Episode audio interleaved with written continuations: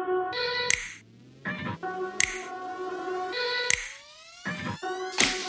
Dive e gay icon. Spesso questi due titoli coincidono nelle stesse donne. Ma perché? Cosa rende una diva un personaggio di ispirazione per la comunità queer? Qual è il suo ruolo?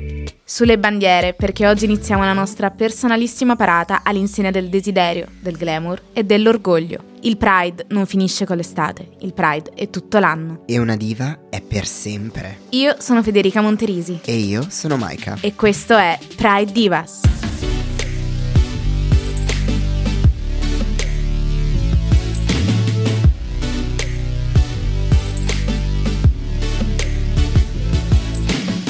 Benvenuti alla prima puntata di Pride Divas. Preparatevi ad essere sommersi da lustrini, paillette, gioielli e lunghi strascichi di seta perché con questo podcast entreremo nel favoloso mondo delle dive. Yes!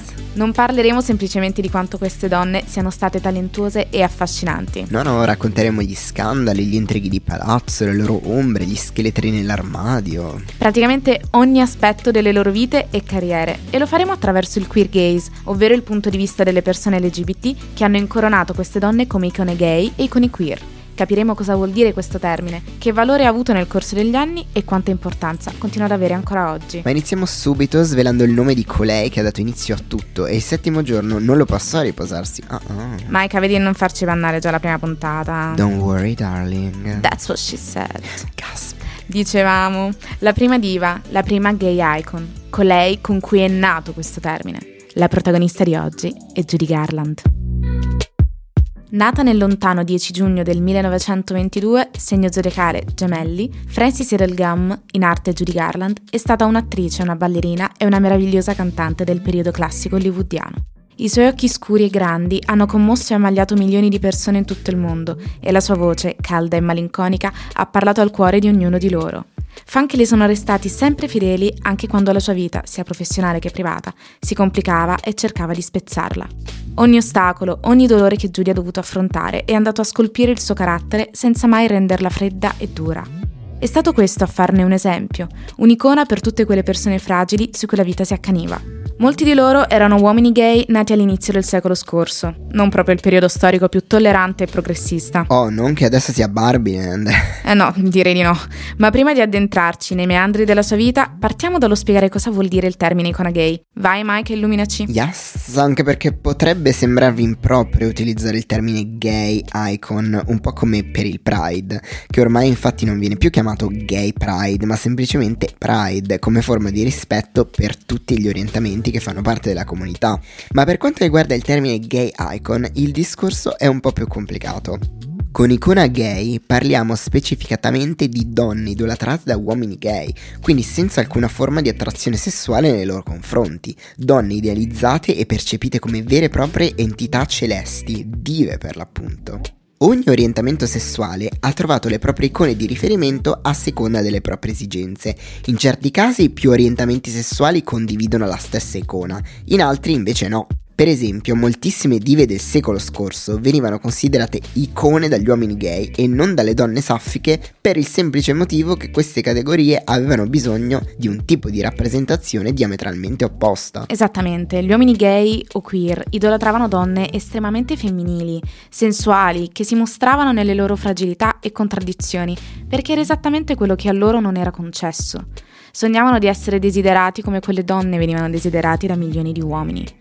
Le donne lesbiche e bisessuali del secolo scorso invece erano alla ricerca di modelli femminili di indipendenza, anticonformismo e se vogliamo anche di una certa autorità, perché erano tutte qualità che alle donne venivano negate da stereotipi misogini, purtroppo non ancora debellati. Ovviamente tutto questo discorso vale sia per persone cis che trans. Ma adesso che abbiamo fatto questo piccolo spiegone base necessario, molte altre cose le vedremo più avanti, addentriamoci nella storia della nostra diva. Francis nasce in una famiglia di artisti per lo più falliti. Sia la madre Ethel Marion che il padre Francis Avencam avevano tentato la carriera di attori senza riuscirci mai davvero. La madre, forse anche per questa ragione, divenne ossessionata dall'idea di rendere famose le sue figlie. Colei che poi diventerà Judy Garland muoveva i suoi primissimi passi sul palco insieme alle sue sorelle, con il trio delle Gum Sisters, cantando e interpretando piccoli ruoli in sketch e commedie musicali. Stiamo parlando dell'America degli anni 20-30 e vivere d'arte non era poi così facile e la madre di Francis lo sapeva bene. Era lei a guidare la famiglia, la vera strega dell'Est, così la definirà poi Judy. Era una donna pratica e senza scrupoli, totalmente apatica e incapace di provare amore si occupava lei delle esigenze economiche della famiglia, principalmente sfruttando le figlie, in primis Francis. È lei la prima ad accorgersi del suo grande talento, vedeva in Francis qualcosa di più, o per meglio dire, sentiva in lei qualcosa di unico. La sua voce, calda e da contralto sin da giovanissima, aveva un timbro molto particolare e ancora poco sfruttato nel mondo dello spettacolo dell'epoca. In pratica era la carta migliore da giocare per fare un mucchio di soldi. La giovane Francis veniva sbattuta da un palco all'altro con ritmi di lavoro pesantissimi, ritmi che sarebbero peggiorati con l'avanzare del suo successo. Sin da piccolissima le venivano somministrate anfetamine la mattina e barbiturici la sera per farla lavorare il più possibile. Se la vita di Judy iniziava a creparsi, quella della madre era già distrutta da tempo. Sogni professionali mai realizzati, un matrimonio praticamente fallito, la nascita di tre figlie femmine senza nemmeno un maschio erano tutti macigni che pesavano sul suo orgoglio. La signora Gam non era di certo nata con un animo caritatevole, ma si era lasciata incattivire dalla vita. Amo, diciamolo, è stata proprio una stronza. Drogava e picchiava quotidianamente la figlia per soldi. Sì, non è stata proprio la madre del secolo, e di certo i costanti scandali omosessuali del marito e la sua prematura scomparsa non l'hanno addolcita. Disclaimer: questa notizia non è ufficiale, ma sono informazioni più volte riportate nella biografia di Judy Garland e che noi, per dovere di cronaca, vi raccontiamo. Non era assolutamente per fare del gossip, no, no. E non abbiamo nemmeno nemmeno inaugurato la rubrica Chiacchiere tra girls. Shh, amo niente spoiler. Ma ritorniamo alla giovane Francis con il punto di svolta della sua vita, il contratto con la Metro Goldwyn Mayer. Lo storico studio hollywoodiano decide di prenderla nella propria scuderia dopo un'esibizione in un locale di Chicago. Come ben intuito dalla strega dell'Est, a rapire il cuore dei produttori fu la voce di Francis che, a poco più di 13 anni, firma il contratto con lo studios e diventa Judy Garland. Dopo un paio di pellicole che la rendono nota al pubblico statunitense, nel 1939 arriva il personaggio che la consacra e che marcherà a fuoco il suo nome nella storia del cinema, Dorothy nel Mago di Oz. Questa è una di quelle storie letteralmente venerate dalla comunità LGBT e non è troppo difficile capirne il perché. Ci sono davvero così tante letture e spunti di riflessione che quasi non so da dove cominciare. Amo, niente panico, parti dall'inizio, ma rapida che sennò il produttore ci caccia dallo studio. No, please.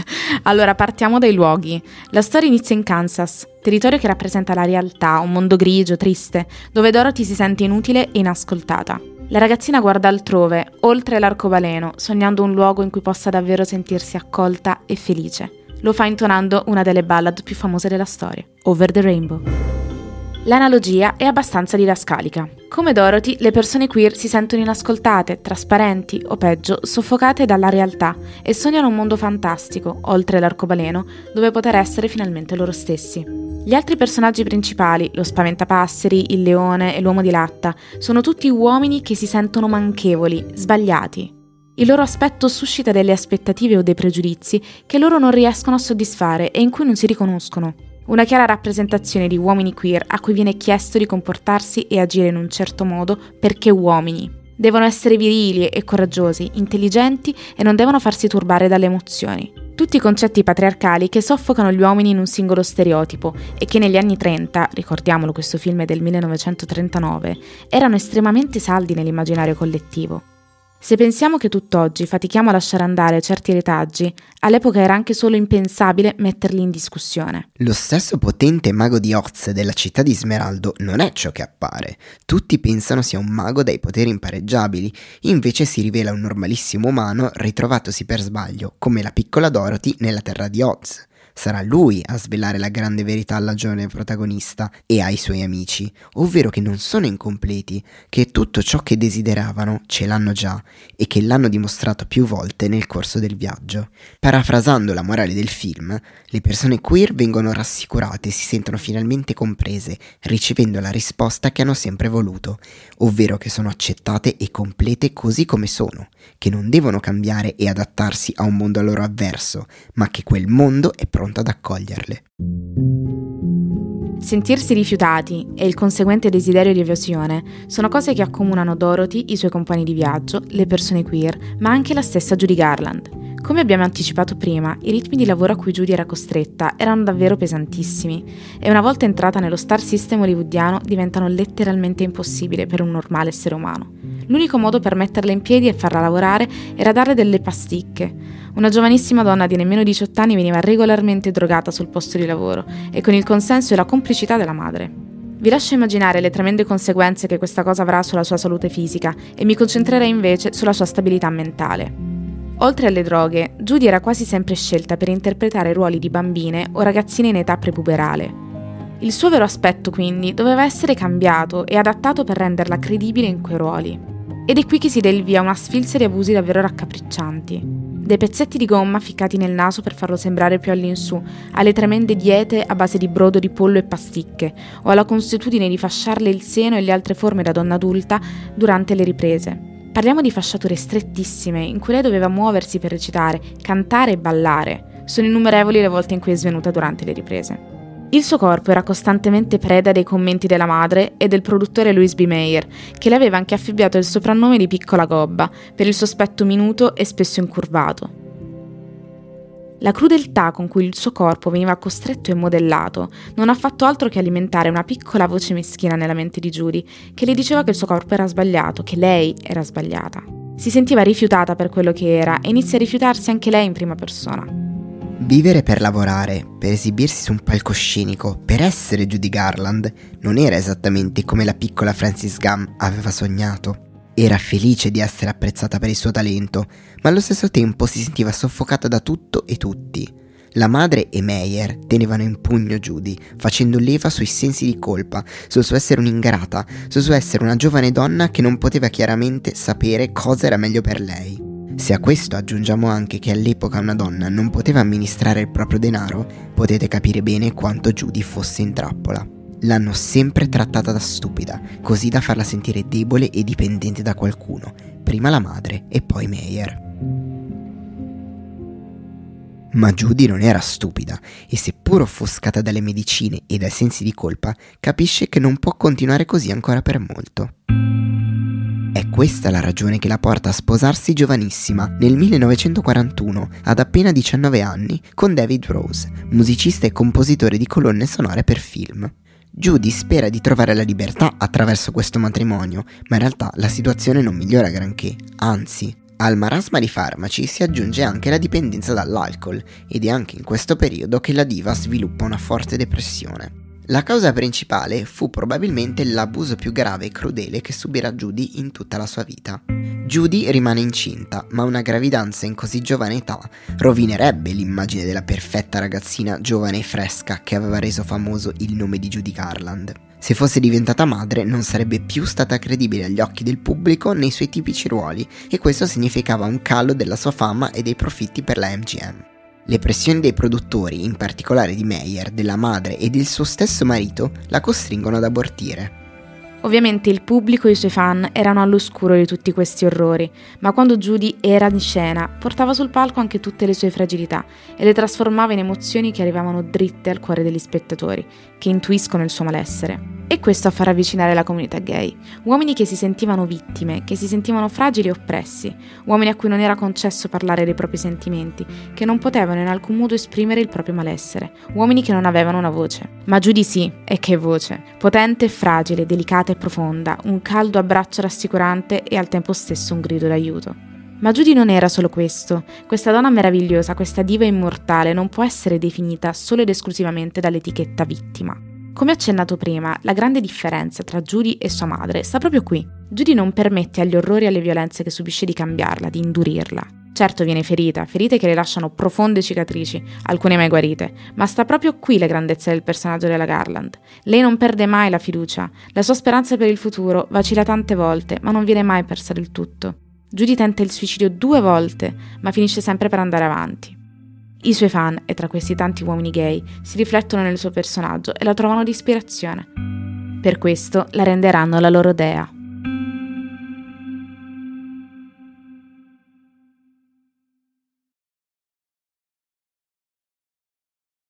Ma adesso allentiamo un po' la tensione e rilassiamoci con la rubrica Chiacchiere tra girls.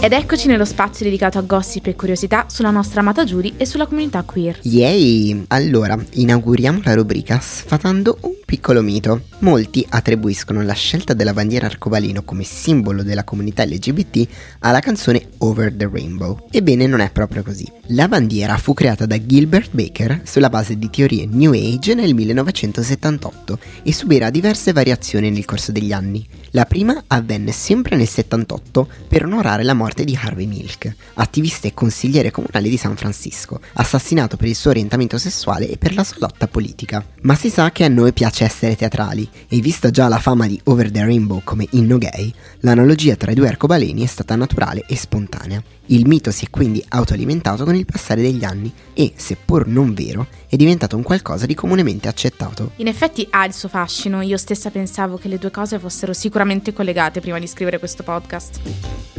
Un'altra curiosità su Judy è il suo primissimo debutto sul palcoscenico.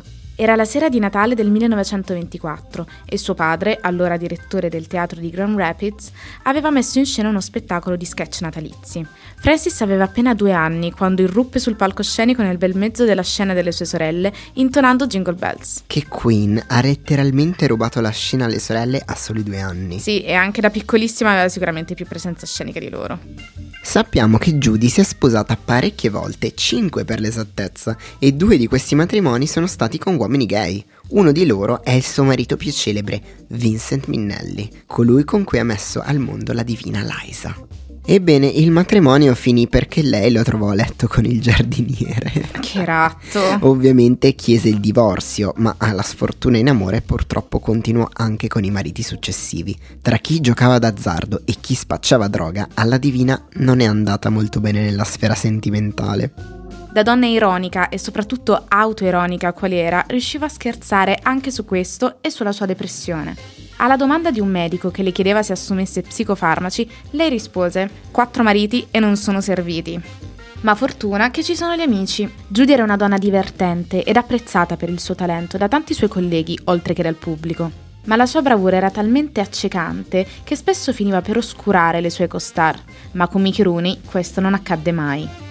Girarono insieme una sfilza di film come L'amore trova Andy Hardy, Piccoli attori, Musica indiavolata e tanti altri, e in tutte queste pellicole la loro chimica era perfetta. Nessuno copriva l'altro, anzi, i loro talenti erano complementari, l'uno alimentava l'altro.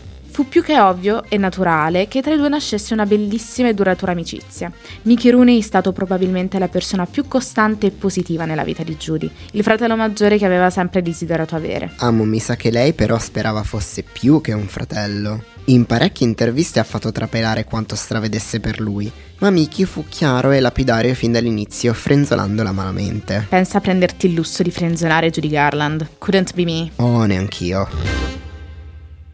Siamo nel 2023, eppure eccoci ancora qui a parlare di Judy Garland. Per capire l'influenza che questa diva ha lasciato nel mondo dello spettacolo, nel suo pubblico e ancora di più nella comunità LGBT, abbiamo intervistato la Croce. Io mi chiamo Simone Facchinetti, ovvero sono la Croce Atroce, ho 46 anni, nella vita diurna faccio il grafico, mi occupo di comunicazione, in quella notturna mi pitturo la faccia e divento la croce. Faccio parte del gruppo del Toilet Club di Milano ormai da più di dieci anni. Mi si riconosce perché ho una bocca da pagliaccio e un dente nero Cos'è l'arte drag? Eh, questa qui è una domanda a cui ogni persona che fa drag può dare una risposta diversa perché secondo me ci sono mille sfumature dietro a una domanda del genere. Io dico solo che il drag è vivere una fantasia, ogni persona che si cimenta in questo sport ha i propri motivi per farlo, ma io credo che significa mettere in scena un personaggio da tutti i punti di vista, quindi non solo estetico, quindi non solo solo trucco, parrucco e outfit, ma eh, anche nelle parole che durante appunto la vestizione di questo personaggio si pronunciano, le performance che si propongono sul palco e anche l'interazione con il pubblico. C'è chi dice che ad esempio con una parrucca in testa si può dire tutto. Effettivamente il drag porta ad essere una persona completamente diversa rispetto a quella che si è appunto nella realtà e quindi in buona sostanza questo è proprio la descrizione, secondo me, la spiegazione di cosa vuol dire il drag quando è iniziato non c'era una consapevolezza come quella che c'è oggi su questa forma di espressione. Noi non ci chiamavamo drag, che è un termine appunto che faccio fatica ad adottare anche oggi per quanto mi riguarda. Eravamo le trave o le travestite, eh, chiaramente poi le parole col tempo hanno cambiato significato o comunque ne hanno assunto una forma nuova, però diciamo che drag etichetta questa forma di espressione e gli dà un'aura laurea più seria e professionale. Per me, eh, sì, è vero, c'è del lavoro dietro, però mi piace pensare che sia ancora un po' un gioco, quindi tendo a non utilizzare questa parola per me. La mia prima diva di riferimento in realtà non c'è stata, o meglio, non c'è stata una diva. Io mi nutrivo di film e musica, quindi eh, le eroine dei cinema eh, oppure le mie cantanti preferite erano i miei riferimenti sia dal punto di vista dell'attitudine che dal punto di vista appunto estetico. Su due piedi mi viene in mente Replay di Alien, quindi Sigourney Weaver per quanto riguarda la carica e e l'attitudine nello sconfiggere l'alieno, mentre eh, dico sempre che i miei primi riferimenti musicali, estetici e anche dal punto di vista della musica sono Madonna, Nina Hagen e Peaches, quindi diciamo che quelle sono state un po' le madri della croce. In generale l'estetica della croce è molto eh, glam anni 80, molto grafica e, e aggressiva, quindi anche all'interno dei loro percorsi musicali e artistici i miei riferimenti sono rimasti lì quando la loro forma di espressione era proprio così forte ed estrema. Col tempo ho conosciuto delle artiste del mondo queer che mi hanno aiutato a sviluppare il personaggio. Un nome su tutti è Lorenzo Seghezzi, che è il designer che praticamente produce il 90% delle cose che indosso e non solo, questo ha portato proprio a un'evoluzione della croce e ad un praticamente completo distaccamento rispetto ai riferimenti originali. È rimasto sicuramente un trucco che parla della realtà che ho descritto prima, ma tutto il resto direi che è stato completamente abbandonato.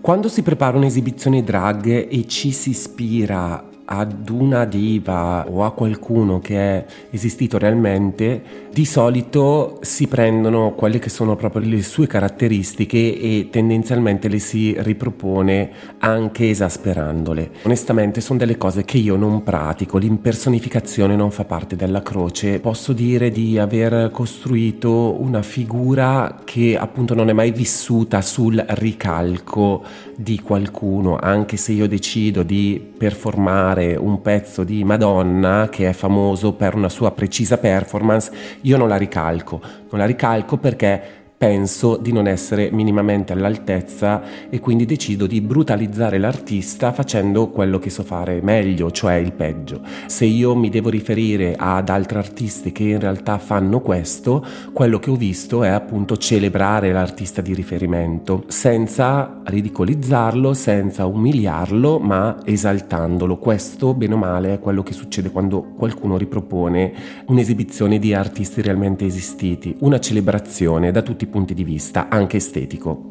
Judy Garland è un nome fondamentale e credo sia una delle icone del mondo arcobaleno per antonomasia. Faccio una piccola premessa, io non mi sono mai riferito a delle icone, cioè ho sempre avuto le mie icone che poco si incastravano con quelle riconosciute nella comunità arcobaleno, però Judy Garland ha talmente fatto parte della cultura pop americana e internazionale che anche solo per il fatto di aver interpretato Dorothy nel Mago di Oz è diventata un'icona arcobaleno. Diciamo che interpretando Dorothy, una ragazza che scappa con delle scarpette rosse glitterate eh, su un sentiero dorato dal mondo reale al mondo degli unicorni, direi che anche solo per questo è diventata un'icona. Poi donna di spettacolo, soprattutto in quegli anni, con la fine che ha fatto, mi permetto di dire che eh, noi che siamo persone orrende, ciniche, incazzate con la vita, quando ci parli di qualcuno che muore intossicato dai barbiturici per noi diventa un'icona a prescindere.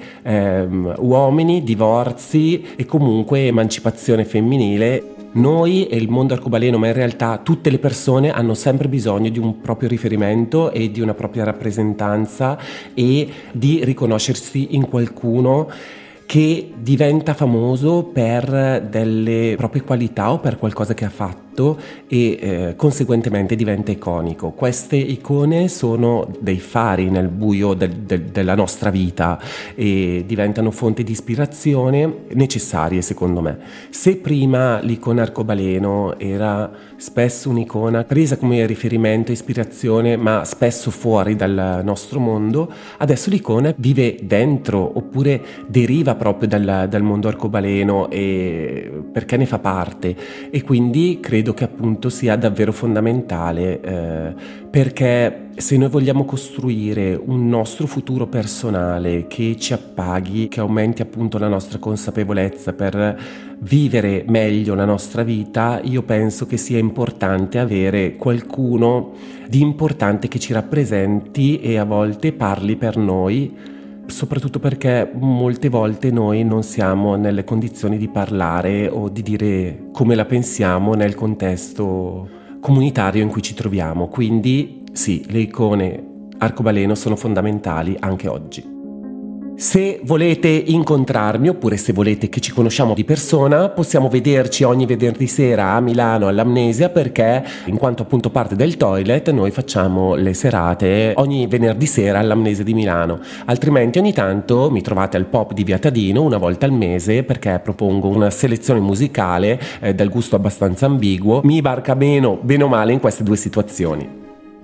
Ma come sappiamo, la comunità non c'è sempre stata. Seppur le persone queer esistano dall'alba dei tempi, sorry gente bigotta, ma non è una moda del momento come pensate voi, hanno aspettato secoli per veder nascere il movimento di liberazione e lotta per i diritti civili, un movimento estremamente recente in termini storici. C'è una data, un evento che viene considerato l'anno zero per la comunità LGBT, Stonewall 1969.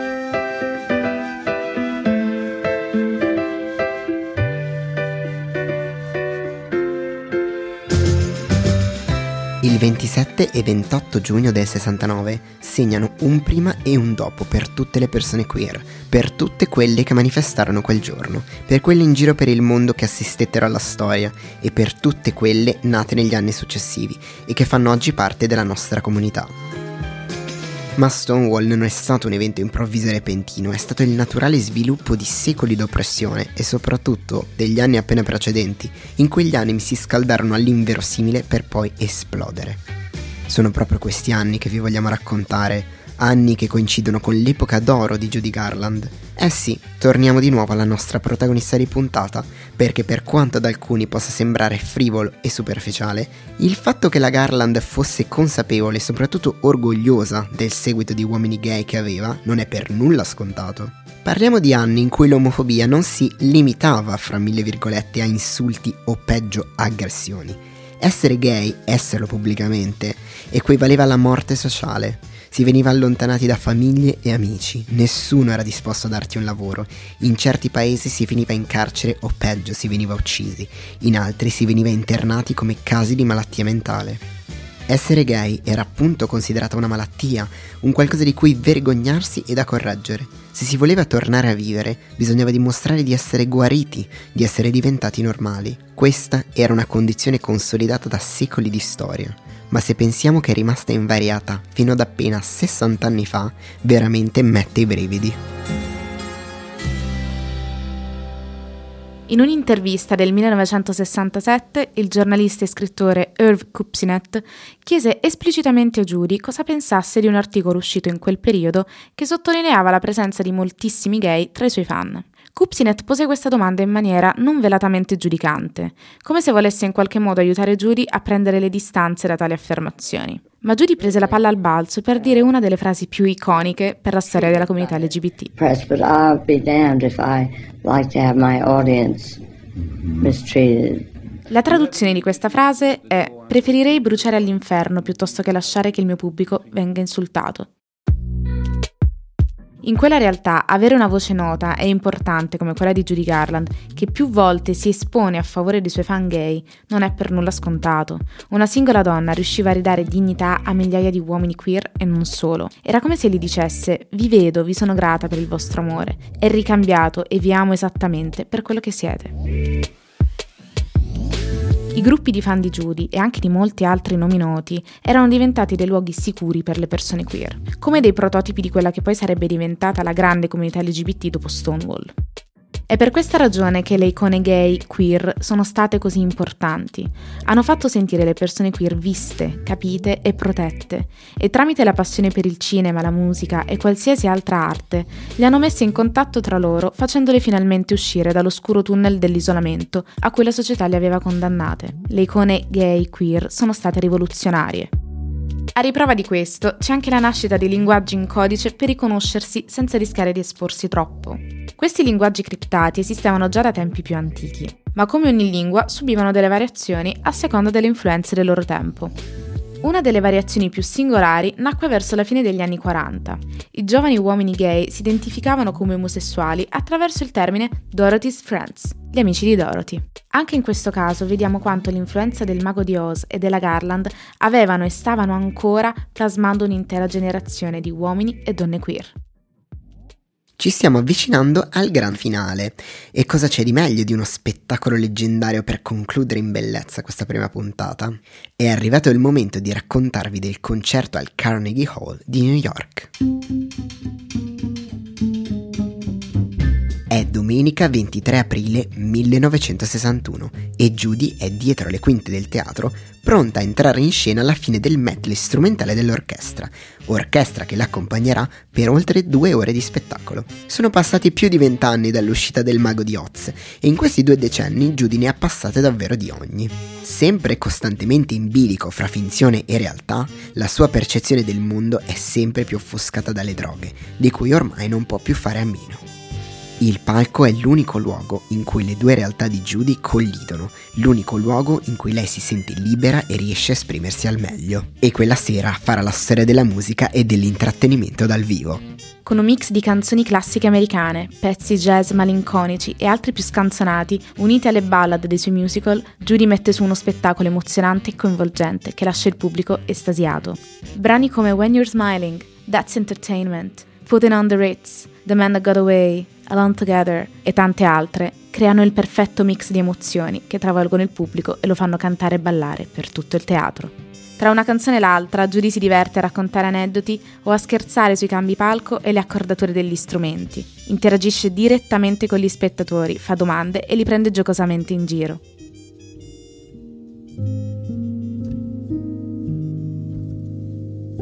Quando il concerto si avvia verso la conclusione, ecco che Judy intona Over the Rainbow. La ballad che l'aveva resa famosa adesso viene cantata con un altro tipo di emozione.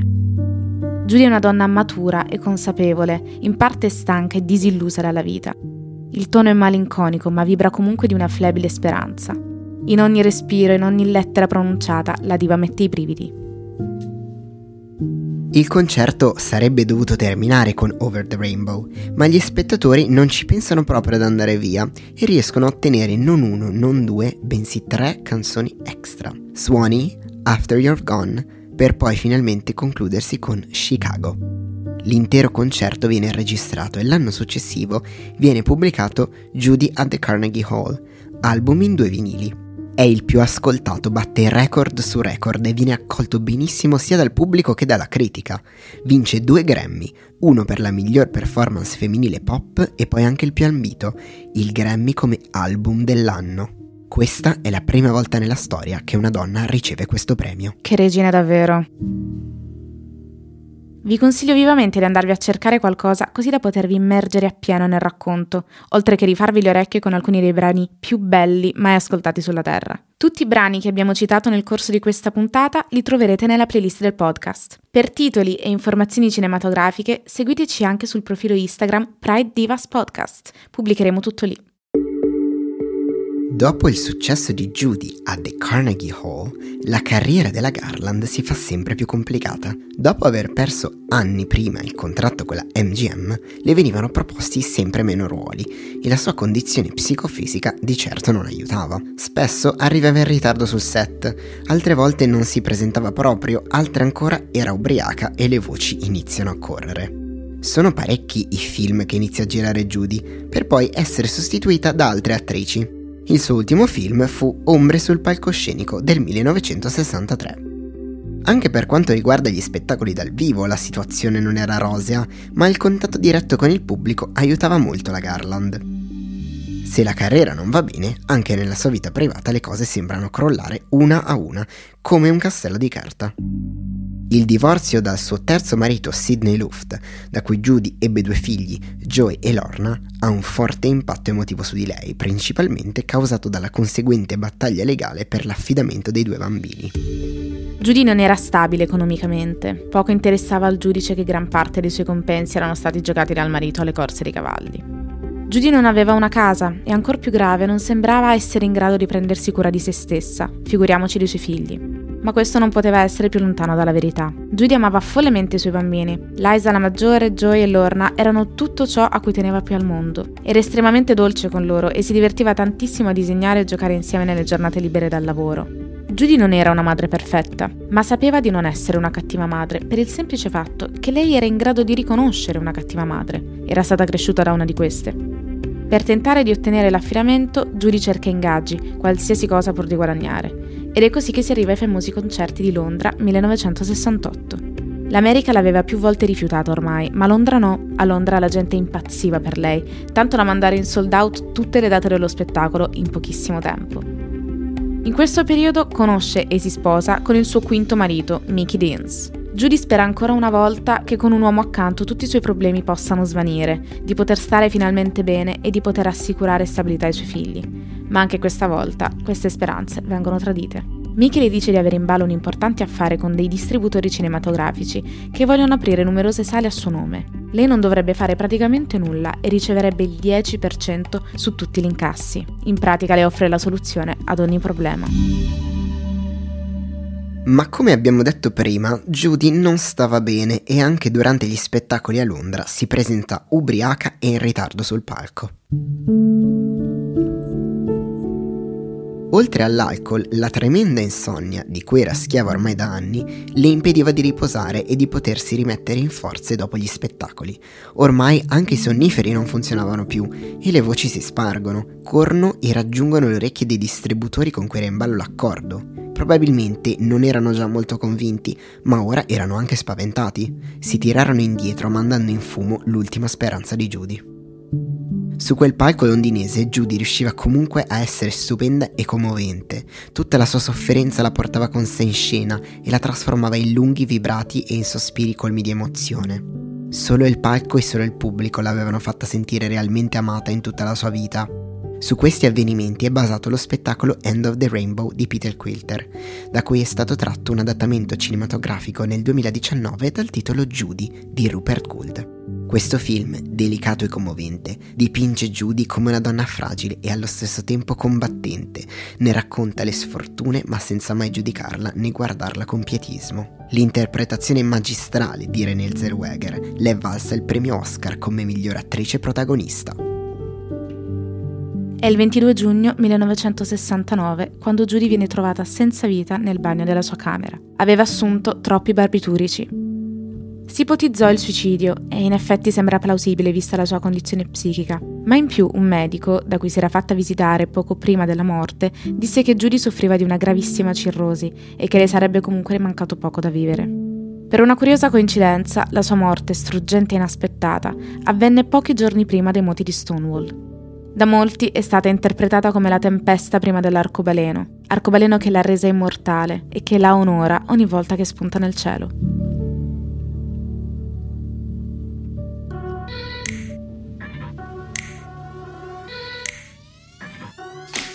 Fede, siamo arrivati alla fine di questa prima puntata. Wow, non mi sembra vero. No, nemmeno me. E una parte di me quasi non vorrebbe che finisse mai. Ma mi sa che stiamo andando già troppo lunghi, quindi vai con i saluti di rito. Per una produzione di Gabriele Beretta avete ascoltato la prima puntata di Pride Divas. Io sono Federica Monterisi, voce e autrice del podcast. E io sono Maika, insostituibile consulente e partner in crime. Ti ringrazio ancora tesoro. Ma grazie a te.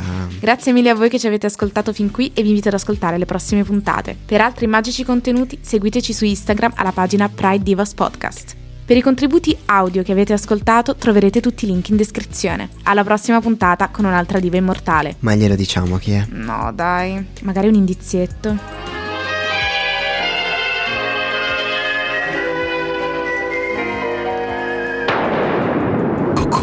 Ciao. Alla prossima! E adesso una piccola post-credit scene, nota anche come Pride Goofy Moments. Allora, qua vi racconto il mio primo Pride. Allora, al mio primo Pride avevo deciso che avrei attirato l'attenzione in ogni modo possibile e immaginabile, però ancora non facevo drag, quindi dovevo trovare un altro escamotage. In quel periodo era nato il meme del Babadook come icona gay, uh, il Babashuk, perché Netflix l'aveva messo per sbaglio il film del Babadook nella sezione film LGBT. E quindi si era creato questo meme. Allora cosa avevo fatto? Ho creato un cartonato del Babadook, l'ho dipinto di glitter rosa e gli ho messo una ghirlanda di fiori al collo e ho scritto sulla sua maglietta Bitch I'm Babashuk, cioè qualcosa del genere, e mi sono portato questo gigantesco cartonato in giro per il Pride di Milano 2017 e raga, se avete una foto con me di quel giorno, beh, non fatemela vedere perché ero orrendo, ma un sacco di gente mi ha fermato per fare una foto e quindi mi sono sentito molto famoso e molto figo. Quindi questo è stato il mio primo Pride, bellissimo, quando ancora non c'erano 35 milioni di gradi a giugno. ok, adesso è finita davvero. Ciao!